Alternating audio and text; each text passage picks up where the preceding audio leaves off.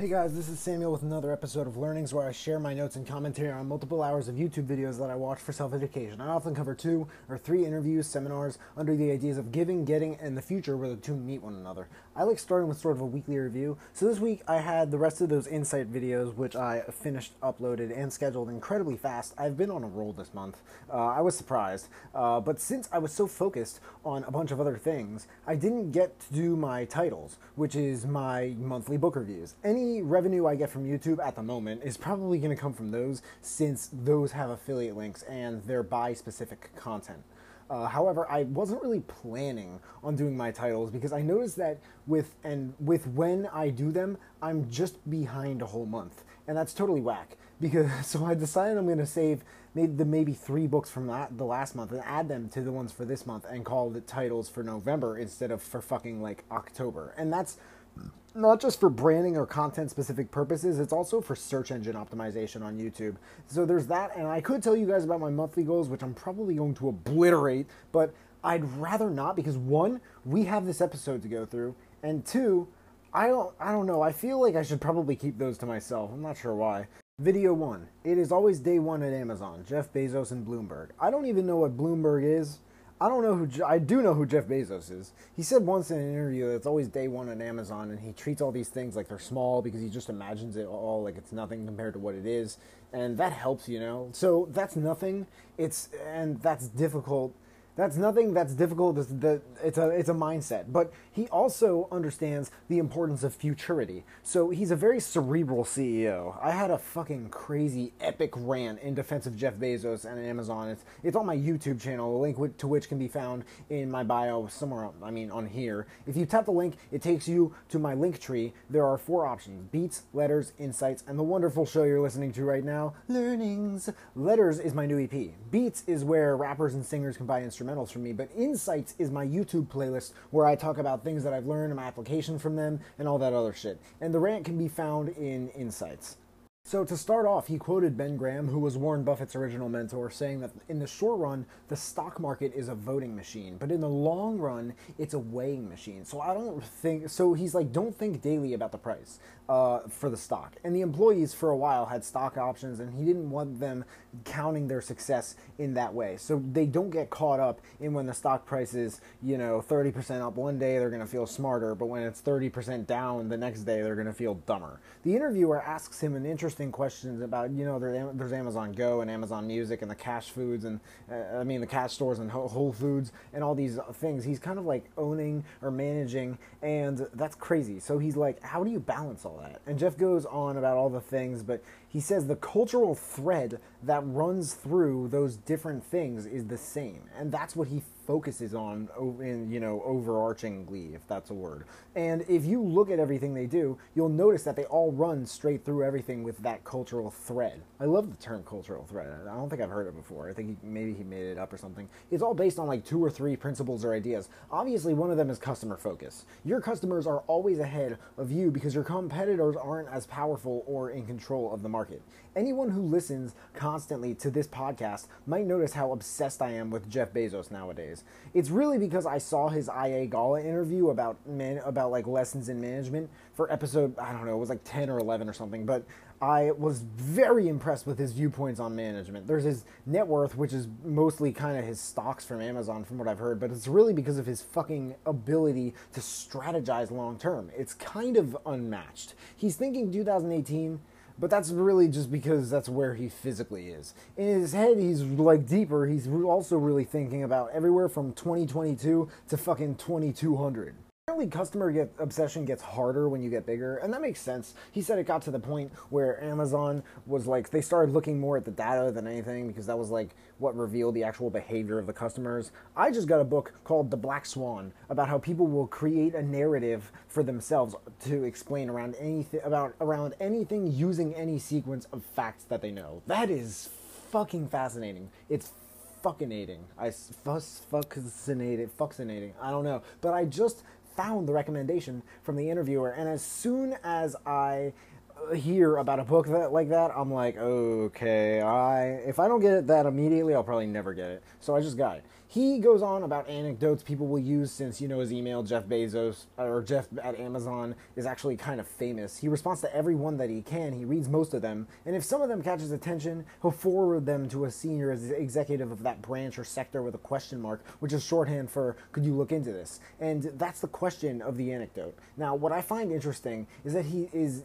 that he said is that when the anecdote and the data disagree, the anecdote is usually right, which is weird. Amazon apparently has a very weird meeting culture. They never use PowerPoints. They have a rule called the two pizza rule, where you should never have an executive team that can eat more than two pizzas together. If someone puts together a memo, like a real full memo, everyone reads them kind of silently in the meetings. It's like a study hall. They do it for half an hour or so and then discuss it. And it's so much better than the typical PowerPoint presentations for so many reasons. But the first half hour is all in one room for a meeting because executives are like high school kids. When they're so busy in general, they'll just bluff their way around reading it. So if everybody reads the memo at the same time, then they all know that, you know, each person knows that, you know, the other guys read it. And they talk about it all in one it's session together. They all talk they talk about it in one session together. It's so much easier.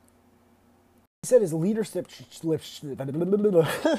his leadership no one no one stutters like that i hope his leadership style has changed a lot over the years because it's had to not and, and it, it's based around not just what they're to do but how and now he's kind of a teacher and he loves work but he just kind of went to Norway and went dog sledding with Mackenzie and his wife and everything. And people are like, he's so selfish. Dude, if you had that money and you weren't managing a company like Amazon, you would probably end up doing the same thing. But he's like, I couldn't wait to get back to work. And he's always staying like two to three years in the future, always advise. Like, that's probably hard to be in Norway dog sledding and staying two years in the future. You're probably like, dude, like, what the fuck is going on with the uh, with the next like Echo product or something? Like I'm not, I don't really uh, like your your head is in a very different place, so that's probably difficult. And it's always yeah, so he's always staying three years in the future, advising his senior team to do the same and look around corners. So if something pulls him into the present, it's because something has gone wrong. and he said it's not about how you sh- it's not it's not about how you should be running a business that like like of that scale. That's not how you should be doing it. If you're like thinking about like the like where you are now, you should be. I, I think in the last episode, I went through something where if you, where a guy said that if you are running a company, you should always be running two the company you're in right now and the company you're becoming. So I thought that was pretty cool. He said if you're going to do anything new or innovative, you have to be willing to mis- be misunderstood.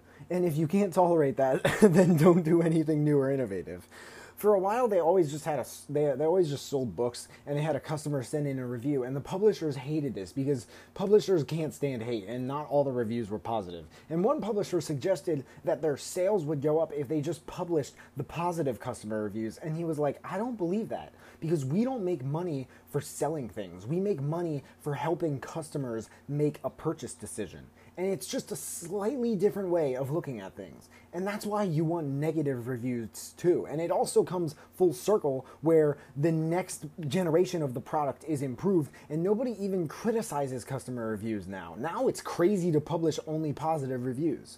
He said if he could have his legacy written, he would just want it to say world's oldest man because of the long term and his work in Blue Origin. A guy named Arthur C. Clarke, now he's talking about Blue Origin. I don't know who the fuck Arthur C. Clarke is, but he apparently said that all civilizations either become spacefaring or extinct. So, you know, like the thought is that if we had a, B, a plan B, then if Earth gets destroyed, then we will be fine. And Jeff finds this extremely unmotivating. He said, We've sent probes to every planet in the solar system, and Earth is the best planet. Anyone who knows me knows I'm a fanatic of these guys, like other rappers are of like Tupac and Biggie.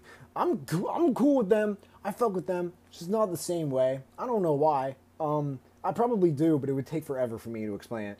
But Jeff probably threw a sub at Elon Musk here with the whole argument that living in Antarctica or Alaska or whatever is a garden paradise compared to living in, um, on Mars.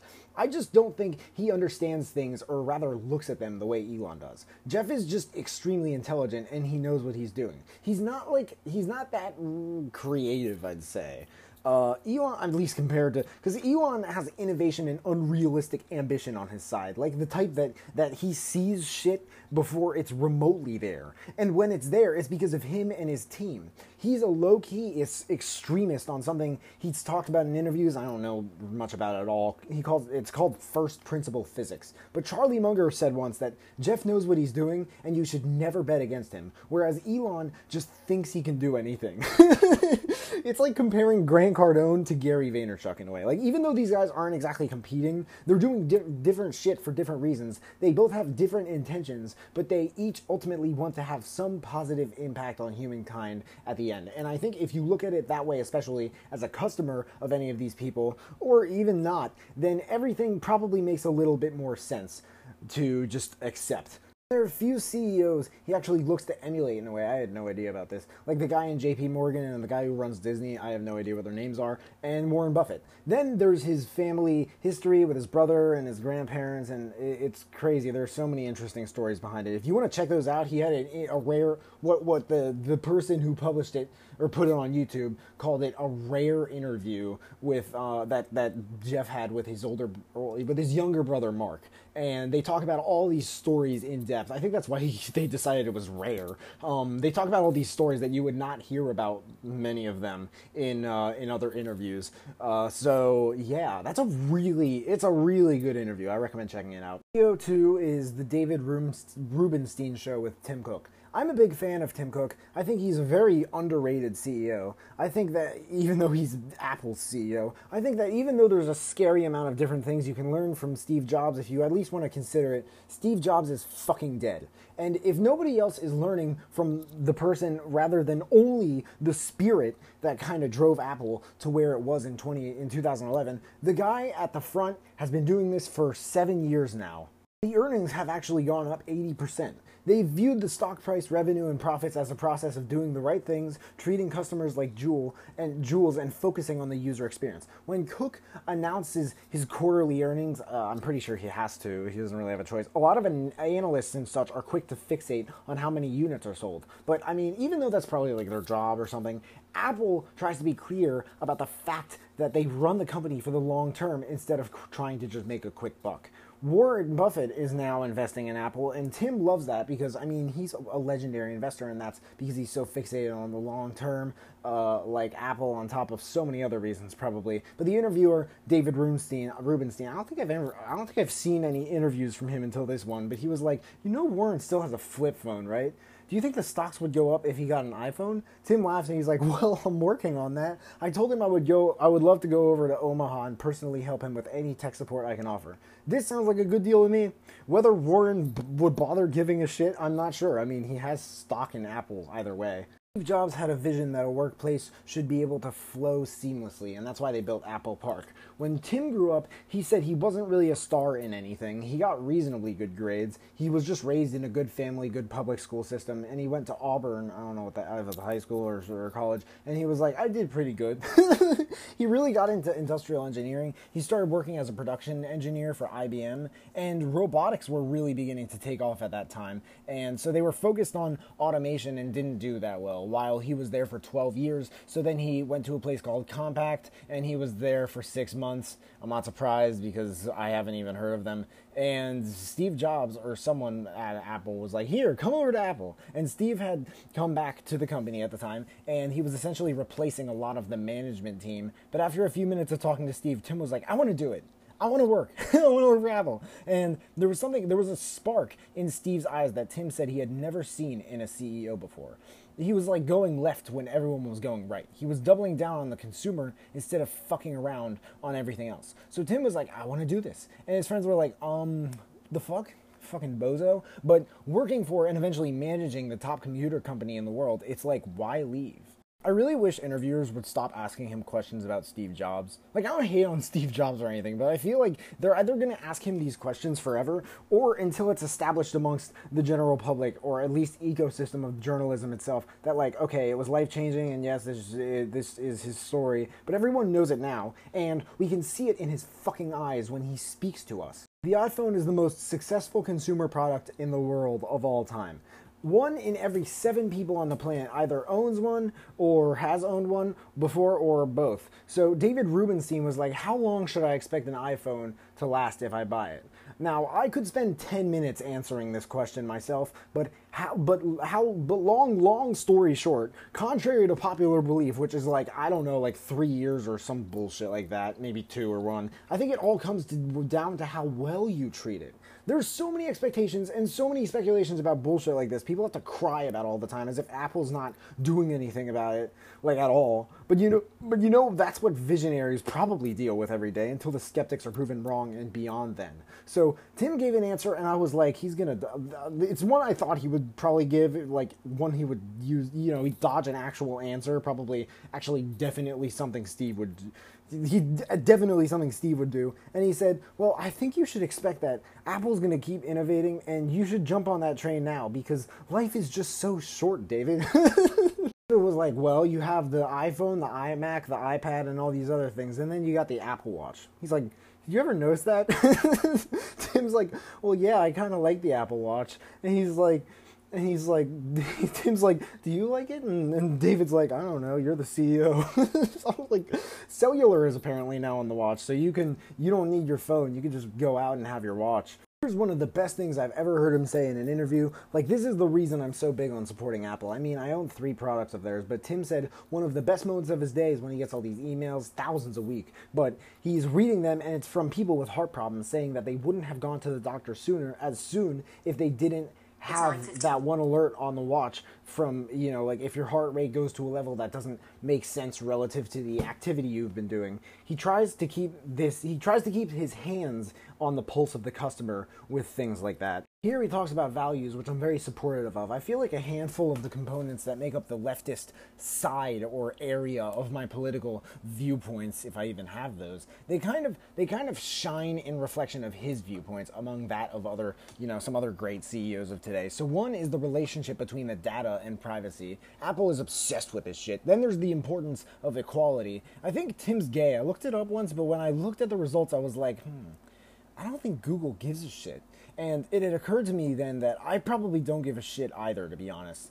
And yeah, I just love this. Like, he said someday you could wave a wand. If you could do that and everybody in the world would treat each other with dignity and respect, then many of the problems in the world would go away with it. Something that I didn't even write down, by the way, I think that uh, Steve Jobs was very fo- a huge difference between them. I think that Steve Jobs was very focused on two things: the actual product and the consumer and you know there's those and then there's then there's making sure that there's you know a balance and drive between there's that intersection right between science and uh, and like art and culture and, and innovation. But then Tim takes that to another level and he adds something on to, he adds like a layer on top of it which is hu- like I think I might be using the word wrong but humanitarianism and caring about and like loving the loving of humanity. And maybe there was a strain of that for Steve but Tim kind of like takes it to another level and seriously focuses on it. I mean, I'm I'm I'm very impressed with that. And he gave up some of his privacy when he said he wants to others to be able to protect theirs, and he did it for a greater purpose, which of course I'm all about, because there were there were and still are, but hopefully less. Uh, there were a lot of kids uh, out there not being treated well, even in their own homes, and kids need someone to say, "Oh, they did okay, and they're gay, so it must not be a life sentence in some way." And yeah, that rhyme. Bars and getting those notes tugged on his heart where to a point where he was like, I'm making the wrong call trying to stay private about my life and I need he's like, I needed to do something for the greater good. Obviously he doesn't regret it. Actually recently had a meeting with Trump which sounds interesting. And he talked about the importance of trade and how two countries trading together make the pie larger. And it's true that not everybody has an advantage from that which they got to work on.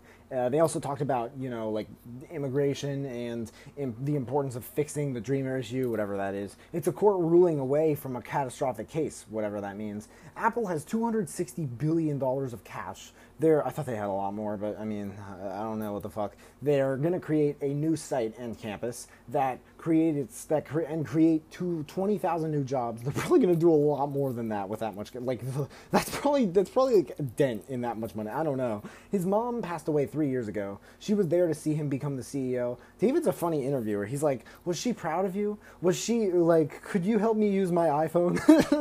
His dad is still alive. Uh, and David asked if Tim would ever think about running for president. He's like, I'm not political, which is weird, but I think he's more focused on ethics and values within his circle, own circle of concerns, which is fucking enormous. Anyway, that's when, then he's more focused on that than perhaps what should or shouldn't be in the eyes of the government of the world's most powerful country. David asked him toward at the end uh, if he's you know like how he has there are so many CEOs of like of such large scale companies but uh, he's like the most humble of them. And David was like how do you do that? And he's like like is it natural? And he's like well when you work at Apple or for Apple there's a high expectation of everyone to perform and contribute. And because of the the high bar no one ever really quite gets to. He never feels that egotistic just feeling long, long, let alone at all.